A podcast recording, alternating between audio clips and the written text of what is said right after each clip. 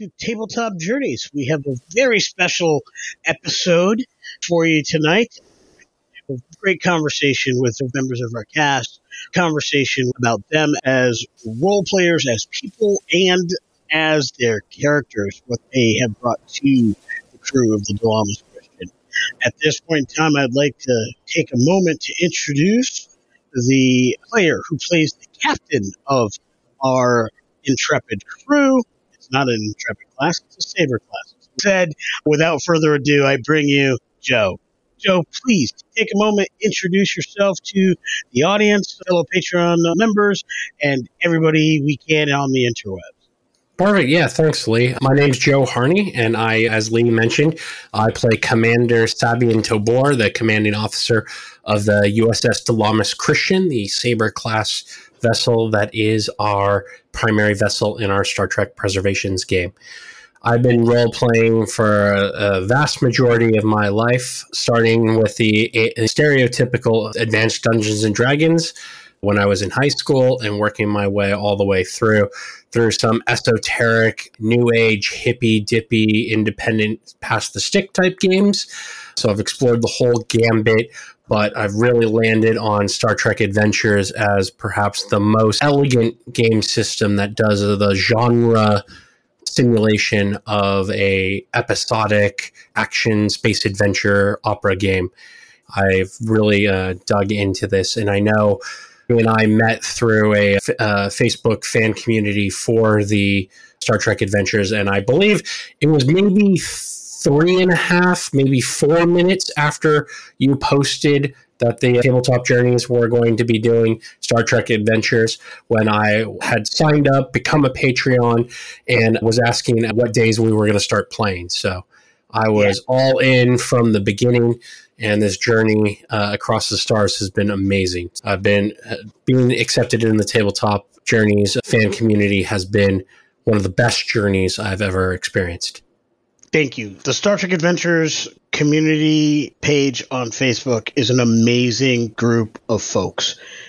I have been a part of a lot of communities and various things, both electronic, digital, social media, whether it be the Army, the Boy Scouts, various sporting teams I've been a part of, groups at my college, my role playing group back in college, my LARP group back in college. But I can tell you, in the digital medium where you hear so much worry and discontent and disheartedness about people being mean spirited or not being helpful or gatekeeping or down shaming.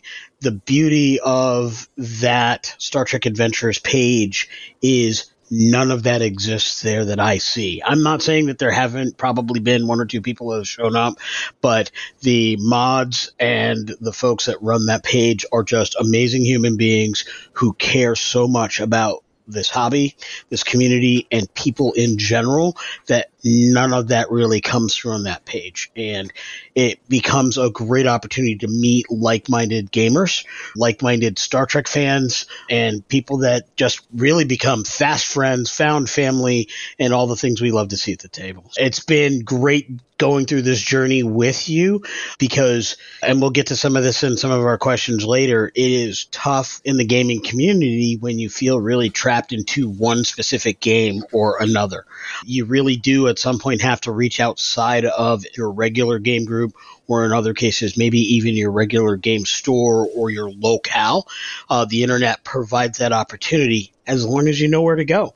And I would say the Tabletop Journeys page, the Tabletop Journeys Patreon community, the Star Trek Adventures page, and there are a few others out there. We've talked about uh, RPG Match as well, but I will say without equivocation, the groups that I have chosen to become a member of and stay a member of and am active with, those are definitely the places to go. If you're worried about, hey, I want to try a new game, hit us up.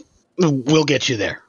you know, and if we're not running that game right away, I bet you we know somebody who is or how to get you involved in that table somehow, some way. We are here today to talk a little bit about you, Joe. You mm-hmm. mentioned you started with advanced D&D and that's a great place. You talk about the general time frame without giving away too much. How do you know you're old? How do you show you're old without saying you're old? Without getting too much into that. Tell us about some of those early game experience. What were some of the things that you really liked in those early games you played that you really carry forward, the things that kind of inform the way you role play now, lessons yeah. learned or lessons that you retain. I want to hear about all the good stuff. Of course. So I think those the glory days when I was in high school and we were playing playing Dungeons and Dragons, and well, the statute of limitations has expired, so cutting out of school on Fridays after lunch to then go to the local pizza party pl- place and play Dungeons and Dragons in their spare side room. None of us at the time really knew what we were doing, especially rules wise and mechanics wise. And inadvertently, we learned quite a bit by accident that the most important rule of an, any RPG is never let any of the mechanics get in the way of telling a great story. And uh, I've in, since then uh, I've been involved uh, with many different groups. I've had the great fortune I have grown up and spent the majority of my youth in the San Francisco Bay Area. So I had the opportunity on every major three day weekend to attend one of our excellent gaming conventions throughout my entire uh, late teens and early 20s. So I never have wanted for game groups or game abilities. So very fortunate in that regards. But ever, whenever I would go and play at a game convention, I would always marvel at the styles and the different philosophies that uh, other people brought to the table and the the rules lawyers were the ones that always perplexed me the most because I never understood why you would let the rules get in the way of, of telling the story you want to tell. And my uh, journey throughout my gaming career, I very much quickly gravitated to uh, any and all games that had been written by John Wick. At the time, he was the first time I encountered him was with the Legend of the Five Rings RPG that was at the time based off of the card game and has continued throughout this year as like the second longest running card game fantasy world that was not Magic the Gathering or Dungeons and Dragons. And the Legend of the Five Rings really appealed to me because it was a non Eurocentric uh, fantasy RPG that wasn't just a ripoff or or serial numbers ground off of some Asian tropes. It really yeah. de- delved in and explored some really unique fantasy uh, genre that was uh, based around the cultures and a blend of a lot of the pan Asian historical cultures. And so, in that experience, I became an enormous fan of John and all the later things he did Houses of the Blooded, Seventh Sea, I know I was like an admiral level patron patron of his 7th Sea second edition Kickstarter. I have an entire shelf library full of pretty much everything he's done to date. And and I would encourage everyone to go to DriveThruRPG and download his seminal work called Play Dirty. And it's a fascinating book that he goes through and essentially talks about and expands upon his game mastering philosophy and how he views what an RPG is. One of the things that really struck me and I took away from it and has informed me for pretty much my entire gaming career is that tabletop are the is the only medium where the content creators are also the audience there around the table. And that gives such a unique perspective to the medium of what we do that it makes tabletop RPGs completely in a class of their own and are uh, which is why to this day even with the advent of the internet and all of this stuff and online and MMOs and all the things that try to replicate the tabletop experience but because the audience isn't also the creators I think those things all of those other attempts and mediums fall short and why tabletop RPGs I think will continue for into the in into the future. I don't think there's until we can hook our brains into each other and communicate telepathically. I don't think any other way, any other medium is going to be able to replicate the experience we get when we do a tabletop RPG.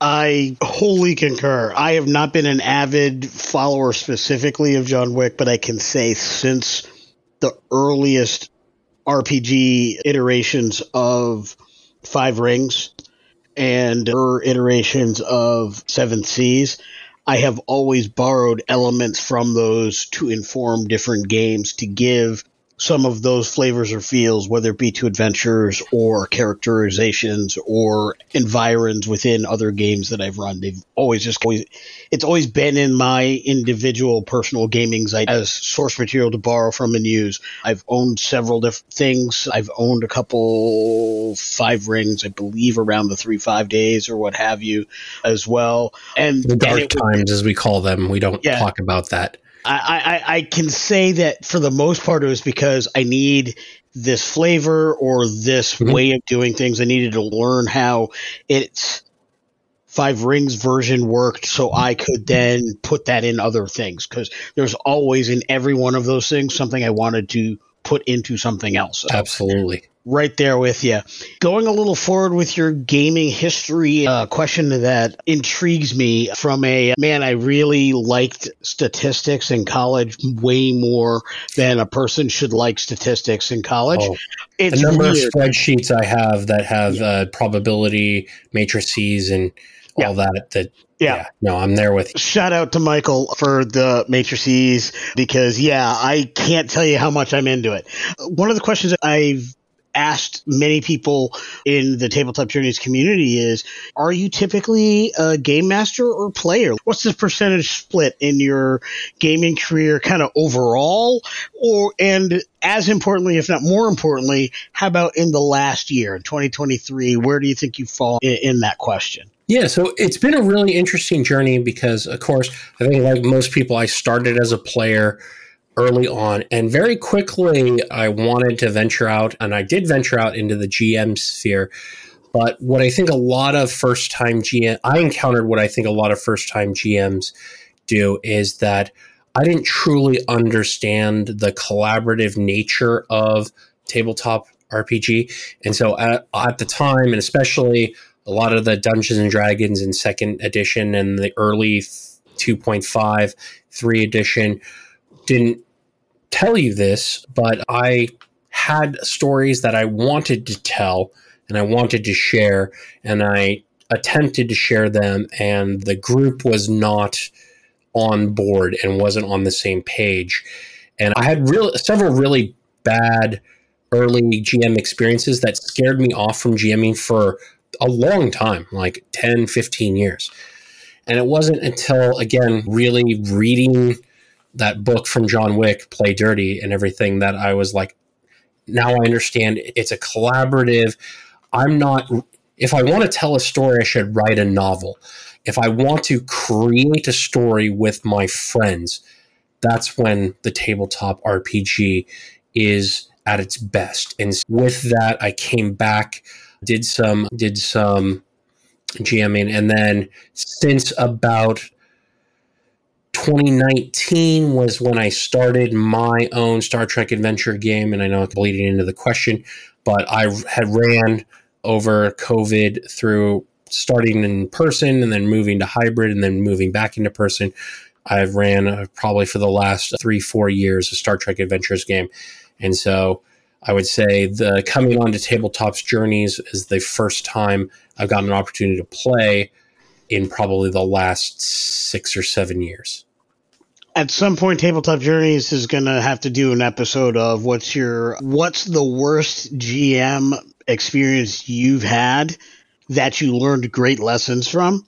I could probably personally fill two to three hours worth of that but we'll condense it because that's what tabletop journeys does. We condense that and then carry on the conversation well, i've, uh, I've got mine right now if you don't mind lee. Yeah. It's that more players is not always better I, I once know, ran I once ran a game with nine players at the table, and it was a disaster. Because of course I couldn't give all nine players enough of the spotlight to keep them engaged, so they became it, disruptive and lost. It degenerated. So, so interesting my experience with large groups is significantly different than that in that i have run tabletop games with as much as 12 players successfully. I generally run live in person games six to eight. I don't like running that high digitally. It is yeah. much more difficult digitally to run that high. Uh, and equally, I have run LARPs with as many as a hundred. Yeah, I mean, so, LARPs is a whole different animal, but yeah, essentially, yeah. LARPs end up becoming five or six different games all at once, right? So, yeah, no, I get that. Yeah. So, but, yeah. but I'm actually, uh, when it comes to in person games, I tend to like either very small or fairly large.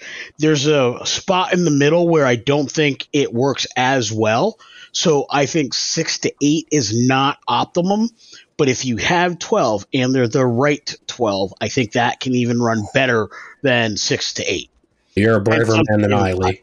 I don't do it often because it is hard to get people who are good to do that all at once. Part of that is experience. Part of that is people who just can play off of each other. And the key to that is really just setting scenarios where people will interact with each other and don't need you to be part of every interaction. And if you can do that's how you get the larger groups to work. So it doesn't work for every story, it doesn't work for every game system, but it can work if you have all the right things in the right places.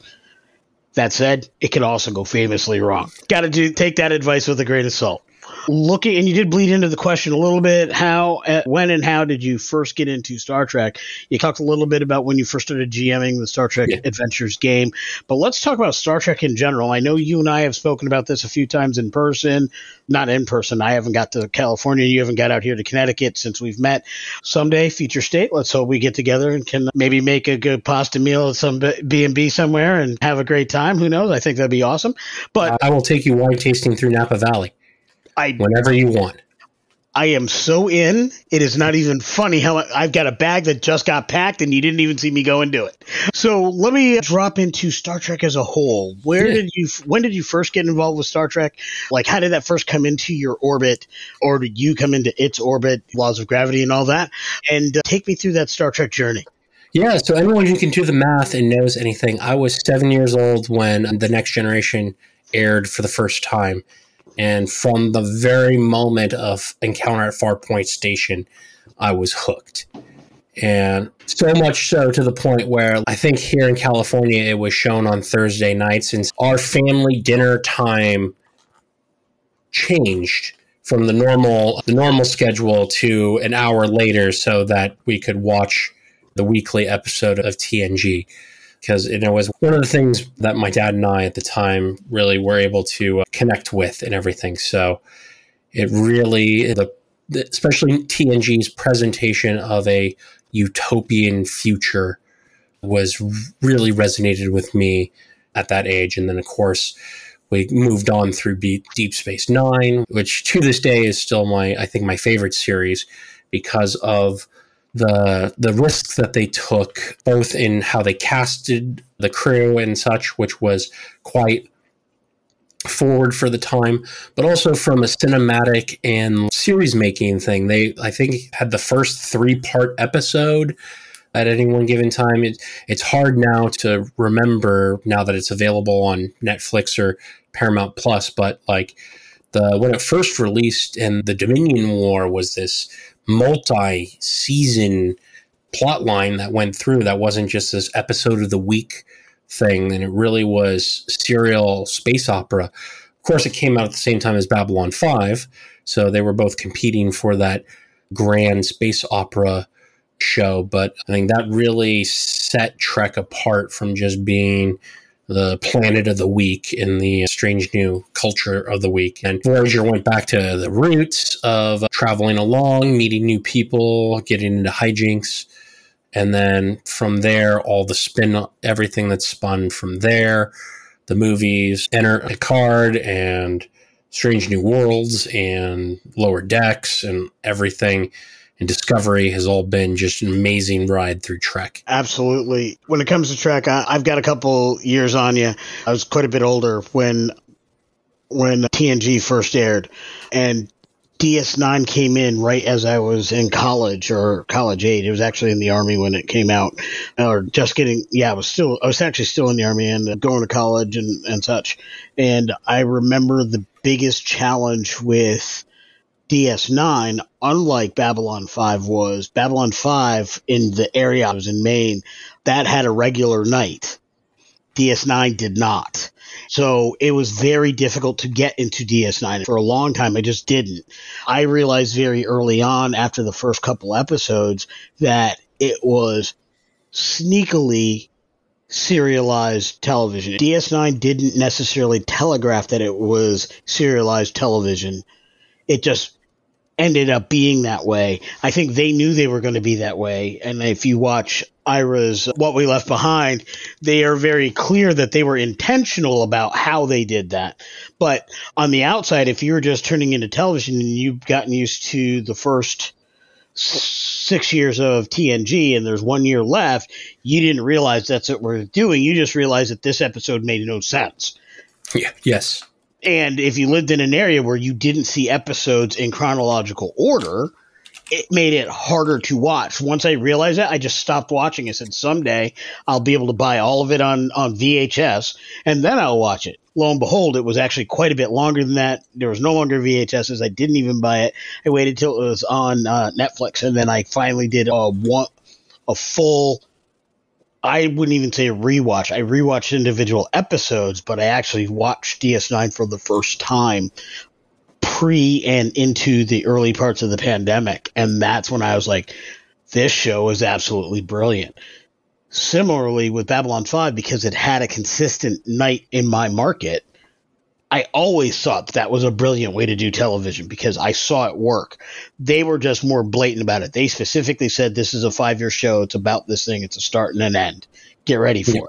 So they were more blatant about it. But Star Trek DS9 was and remains a fantastic show. If you haven't seen it and you've heard things about it and you're unsure, you've seen it and it seemed okay but not great, I strongly implore you watch it start to finish. You won't go wrong with that show. Um, one last thing about you as a player and as a gamer and also involved with Star Trek. Was Star Trek Adventures your first Star Trek RPG or did you play any of the other games prior to? It's a yes and no type of question. Yes, Star Trek Adventures is the first Star Trek RPG game I've ever played, but I own every iteration of the Star Trek various RPGs going back. I've got the copy of FASA, the Last Unicorn, Decipher version. But it wasn't until I got to Star Trek Adventures by Modiphius that the system really spoke to me and sang to me. Like, uh, with the core rule book, and uh, the first time I opened up that core book with those black printed LCARS pages, and just the ink comes swooshing off and hits you in the face. Um, I'm pretty sure Jim Johnson and the team at Modiphius put something in the ink. It's like they put it in the Orion pheromones, is what it is. It's yeah, pretty Orion much. pheromones. And but immediately I was drawn to it, and, and it was the only system. I messed around with all the other ones. They were all okay, but they didn't help me tell an episode of Star Trek the the systems were always getting in the way, and I was having to take pieces and pull it out and chunk it around, and never could never could get a, enough of interesting with my groups to really uh, delve into it to make it worthwhile to try and go into those systems. But with with the Star Trek Adventures from Modiphius, it was seamless and elegant, and I pitched it to my original game group. I went through I maybe spent 5 minutes describing how the game the 2d20 dice mechanic system works on the like most basic level. They all got it. They were all into it and we hopped in and did a session 0, built characters, built the starship and then we're off and flying for 4 years. Yeah. Excellent. Moving on into some character stuff, tell us about Commander Tobor. Tell us about the character as you uh, envision them and your take on your character. Yeah, so Commander Sabian Tobor is the captain of the Dilamus Christian. Lee and Josh and the team had a really interesting pitch for when the game was created that we were all going to be classmates originally at the academy that tied in together. And so I really had the head scratching moment of if we're all to have been classmates, like how how is some 23 year old kid to be in charge of a starship? And so I really hit on the fact that the best way to get there was to make the character a join trill. While the current host, Sabian Tobor, is in his early to mid 30s, the symbiote in him is several hundred years old and had a previous friendship relationship still is a little bit nebulous between the main commanding I hate to say it, quest giver, but the main admiral who's in charge of the sector of space. They have a they have a deep relationship, and that was my work around. I had that idea, or I had a Vulcan because Vulcans live quite a long time to have that fill in that role. But I've always been really fascinated by Trill since a wonderful presentation of Dax in Deep Space Nine and what it would be like to really have the blended personality between two beings working in harmony and then to just be that old and have memories that predate the Federation, right? To me, Joe, what would it be like to remember a time before George Washington crossed the Delaware? That concept was is really fascinating and something I really want to and to explore with this character. What have been some of the biggest influences in the way in which you have developed and play the character? So one of the biggest influence has been a meta thing, and that has been we are in a quasi military command structure, and he's the captain and we're doing a recorded podcast. And I've been extraordinarily conscious of and making sure that I give all of the other players the spotlight and not run ramshod over them. And one of my biggest influences is several several officers in the United States Navy have written several great books on leadership that I take a lot of inspiration from. It's Your Ship by Commander Michael Abrashoff and The Accidental Admiral by Admiral James Stavridis, formerly say ACOM of the NATO alliance. Both of the books, general leadership books, and directed generally towards business, but in a tabletop RPG, it, any group of humans that come together for a common endeavor whether it's to make money or to tell a great story, I think can always benefit from these kind of servant leadership styles. And so those two have been really some of my biggest influences, which came to a head at the uh, very last part of the last episode of the season that I won't spoil here, but there was a bit of interpersonal back and forth between, between my character and one of my subordinate officers that's going to get addressed in season two. Yeah, people will sometimes listen to things slightly out of order. We'll leave that where it is. I, I, won't get too much into that. I love the fact that there's some real world military styles to it.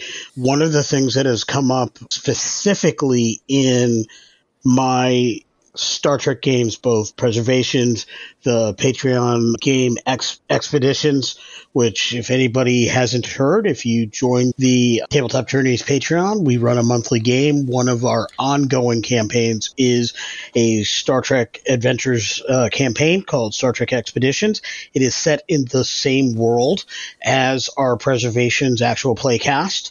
Specifically, one of the people that Commander Tobor has had a past host relationship, friendship, connection with is the captain of that ship, the Michael Collins. That's not an aired piece of content, but it is content that our Patreon members get to, be a part of play in we play other games as well but that is our primary campaign but one of the things that comes up specifically with star trek adventures and in other games that I have run that have either a military structure or quasi military structure, when my players have been members of the military, that they struggle with wrapping their head around is that issue where a person in leadership considers themselves somewhat of less of a field commander or general and more of a collaborator with their officer cadre or their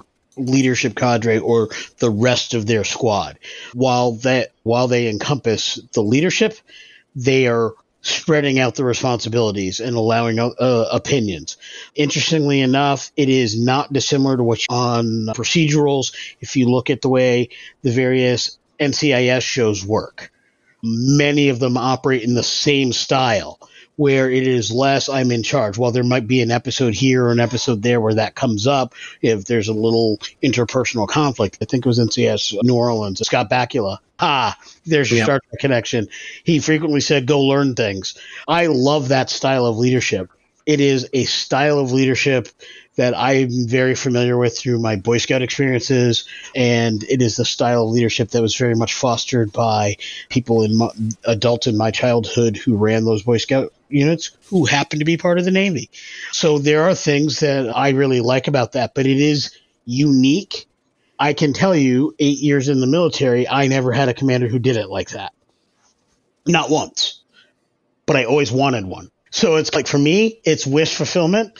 I am running the kind of military organization I always wanted to be in and was always possible but it wasn't everywhere. So it is one of those things that comes up. I'm glad you brought that up for that reason because it does.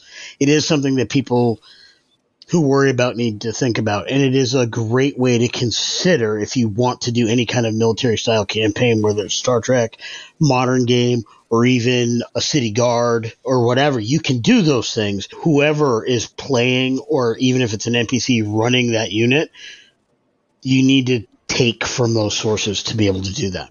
Looking back, what is your the favorite element of your character or trait of your character that you have either demonstrated or utilized so far? This is a the Star Trek adventure system is so elegant with the attribute discipline combination, the focuses, values, and then talents. The one thing and this is very interesting too because I, I want to get your opinion on this, Lee. When I was running Star Trek uh, Adventures, I struggled with engaging with my players' characters' values, especially because the mechanics is allowing to challenge those values or complicating the scene with those values to earn determination points. I always found I wasn't really utilizing that to its fullest experience. From my perspective with Tobor, I think it's actually been the talents that I've selected for him that really have really added to the flavor and understanding of the character. Because of course, as a, I took the joined trill talent, which allows in a scenario where I need to be to have a focus that's applicable, and then I doubled down on it on one of the newer players guide talents called did the reading, which lets you substitute in your science discipline for other disciplines if you can narratively justify that you've done the done the reading ahead of time. And so that really to me those two talents in conjunction really really create the element of the like ancient wisdom and accumulated knowledge that the trill has and the well of that information to tap into. And then, of course, the other one, I took the advisor talent, which lets me assist, give bonuses when I assist as the commanding officer. And then I have one that I've yet to use, but I'm going to be in our season opener. So I'm going to leave that one for the audience to discover when we get there. Excellent. I like the way you went through and l- allowed those specific talents to really become the defining quality. It is something that's interesting. I think there in Star Trek Adventures, there are ways, and for some characters, it can be values that define the character. It can be the role that can define the character, but it is never the stats, which I really love. It's about your choices. In the case of Tobor, and it was through role play. I don't know if it was as much by design as more the way the story just fell.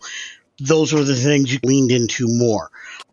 I don't know if Josh and I were specific in creating scenarios that leaned on talents more so than values or more so than other elements. I think that was less intentional and more unnatural outcome from the way in which we tell stories.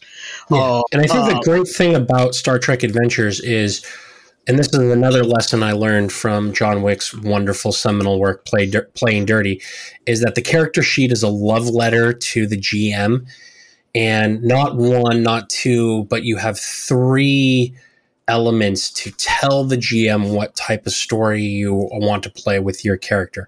The first is the character's values, the things that they believe in, the things they're willing to risk their lives and die for, to lay down their lives to protect. Uh, and then secondly is the focuses, the six to seven focuses that a character has is really the, the things you want to engage with and touch most frequently.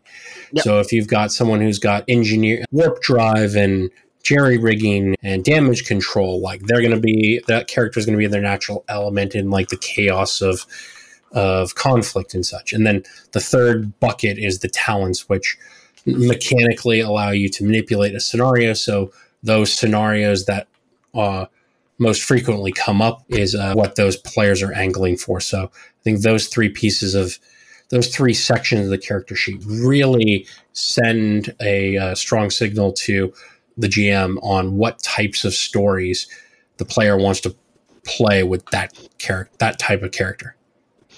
I would absolutely agree. You posed the question. I think we I want to engage values a little bit more, but as I look back at season one, I think they actually came up more frequently than I. They came up in places where I didn't expect them to come up, and they came up very naturally. So I don't know if there's any more intent that I need to put towards that, yeah. other than engaging players or characters that may not have done it as frequently. I think it comes up on its own fairly easily. Again, as a natural outcome from the types of yeah. games that we play. Uh, I agree. I think the, the the kind of the first layer, the first element of the determinations, where you spend a determination point to do something based off of one of your values, that one tends to come up the most naturally, most organically. The the other elements of where you can gain determination by complicating the scene by sticking to one of your values um, is one, and then also then presenting a scenario that a character's value can be challenged and changed. I think that one, that's the chef's kiss piece de resistance whenever a character encounters something that causes them to change their fundamental belief system. That's, I think, those are the prime directive stories. Those are the drumhead and the the measure of a man episodes. It's gonna be it's not gonna be caviar every episode, but yeah. those are the ones that we remember decades later as being seminal pieces of social commentary. I think really, and sometimes you can engineer those scenarios, sometimes you can't. But I think uh, a GM should always have it in the back of their mind, looking out for giving the characters the opportunity to have those deep philosophical challenges and debates.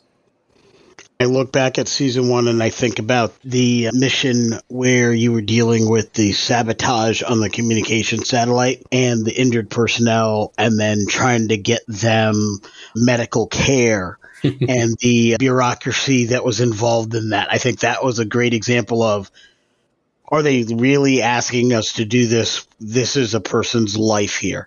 And that was mostly planned, but it was the players and the characters that were involved in that scenario, which I did not know when I planned that mission, that said, I can go this way with this adventure. And it was fluid how we got to that particular part of it, even though a conflict was definitely pre written the exact nature of that conflict changed with the players who were present. And I think that's really my answer to your core question is how do you get values and how do you work that all in? The answer is you can't plan for it too far in advance. You have to know who's going to be in that moment.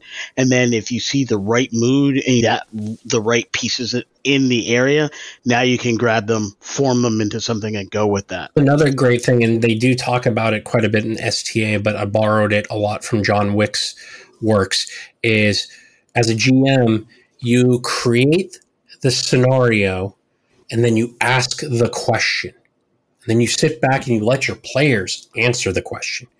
Yep. Don't think of what the answer. You can have some like possible like what could possibly come up with and then soft linkages to if they go if they choose this then this if they do this then this but always leave yourself the opening for them to answer the question in a way that completely surprises you and takes you off on a completely different direction that's really i found my early gming career that stressed me out immensely but as i've grown into the role that is the that's the true magic of the tabletop genre it's not a video game decision tree. You, there's only so many buttons on the controller you can push to answer a question. In a but tabletop game, it's unlimited. Absolutely. Uh, limit, are limited by the player's imaginations. Correct. Joe, one last question before we call it a night here. We talked about you, we talked about your gaming experiences, we've talked about the character, where Tobor came from, we've talked about some of the things that uh, you've gone through and experienced and enjoyed over the last season with Tobor. Is there any element of your character that you're really looking forward to exploring in the upcoming season? Is there some piece of either Tobor as a character or some piece of the grand story that Preservations is telling that you want to dive deeper into in the coming season? Absolutely. I think there's two main threads to that. One's kind of a pers- personal to the, the character, and one's to the story. The character one is I want to explore is the relationship between Tobor and Admiral Pritchard. I think we've done a good job in season one of establishing that there is a relationship, but understanding what that relationship is, I think, is a lot to a lot of room to explore, and I'm looking forward to it. The story one is again the overall theme that you pitched it to us is the post Dominion War threats from the wolves on the door. Th- winter is coming. The Federation is weak. Are we going to abandon our value core values for survival and practicality, or are we going to adhere to what makes the Federation? And if that leads us to our to the Federation being destroyed and, and being consigned to the dustbin of history, that is history's verdict. So I'm ultra fascinated to see which direction we go with the the story. Excellent, Joe. Thank you so much for everything you've brought to Star Trek Preservations and brought to the character of Tobor. You have brought a character that is just totally enjoyable to Game Master for. And thank you personally for what you've brought to Tabletop Journeys and to me as a as a gamer, as a player, and if I may be so presumptuous, as a friend. When I started running this particular game, when Josh and I started, I had never run a Star Trek Adventures game before. More importantly, I had actually never played in a Star Trek Adventures game before. So I was desperate for lifelines to help me feel comfortable in my own skin behind this set up an incredible group of gamers. I cannot express to the audience enough how amazing the gamers we have on this cast are. And even by extension, the quality of gamers we have within our Patreon group, many of which are largely GM more than players, so, and they are playing because they want the opportunity to play in a, because they are so frequently GMing games. That is tough. It is daunting to be a GM for GMs especially in the early running where I knew the rules okay, but they were not as fast on the tip of the tongue or as readily available in the operating part of my brain. To have somebody who had much better rules acumen than I did at the time and who had just a really good sense of, hey, I got the info if you need it not in that rules lawyer sense like you spoke about earlier, but more like here's the info if you need it. And you knew when and how to step in and did that with aplomb. I cannot express to you enough how well the season has gone because of the way in which you approach that. Of four billion thank yous. How about this? One thank you for every star in the galaxy. You're way too kind, Lewanika, and I Similarly, want to uh, echo back the thanks to uh, the Tabletop Journeys uh, crew. It would have been very easy for for you to have a game set up where we're all just junior officers, not even not really lower decks, but junior officers with a captain that's just an NPC that you use as the, the primary driving focus, which is a very successful way and style of campaign that can be run. But to essentially hand over your flagship podcast crew to an, a stranger. We'd had several really good conversations on our Star Trek group. Uh, you'd seen me post on the group in past and be helpful and supportive. But you really, when I asked if I could step up and be the captain, you really put a lot of faith in me to ensure that this product was going to be of the highest quality without really ever having known me. And so that that faith you put in me is tremendously humbling and I have considered it to be one of my sacred duties and tasks to ensure that this is the best product we can put out from all angles. I really have felt that uh, just like any commanding officer is entrusted the the vessel by the government in which they serve, I really felt like you entrusted me with the Dilamus Christian in a way that uh, was extraordinarily gracious and then also gave me the the room and the, the ability to tell the story I wanted to tell along with the rest of the group. This has been a one of the most fantastic ex- gaming experiences in my something years of gaming. I really, as you say, a thousand percent the crew, the the Christian, and then also the larger expedition crew. We have a deep bench of amazingly talented people and players and game masters here at Tabletop Journeys, and I can only look forward to the upcoming season as we can only get better and better as we uh, continue to develop acumen with the system and the story, and we just continue to peel back the layers of intrigue and adventure that Lee and Josh have set for us. And I can't wait for season two. In fact, you can confirm that I've already been bugging you. When when are we going to schedule the next session? It's not even January yet, and I'm like, what are we playing? What are we playing? The calendar's filling up. We need to play.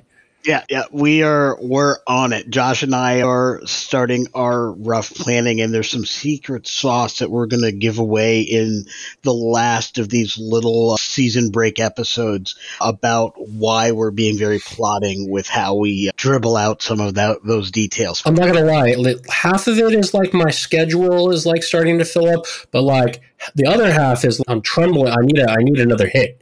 Can, uh, can I get just a taste? I just need a little taste. Oh man, Joe, great as always. You and I will keep talking. We always talk. Absolutely. You know, uh, especially when there's a Star Trek show in session because we talk after every episode. Did you see it yet? No, not yet. I'm on my way home. I'll watch it shortly. We'll talk in a couple hours. We we do that, but I can't wait till we uh, can roll some dice. Ooh, that cliffhanger. Ooh, it's good. And it's going to be a great one. All right. Thank you so very much, everyone, for joining us here at Tabletop Journeys. Joe, thanks again. And we look forward to seeing everybody very soon. Have All right. Night. Live long and prosper. IDIC.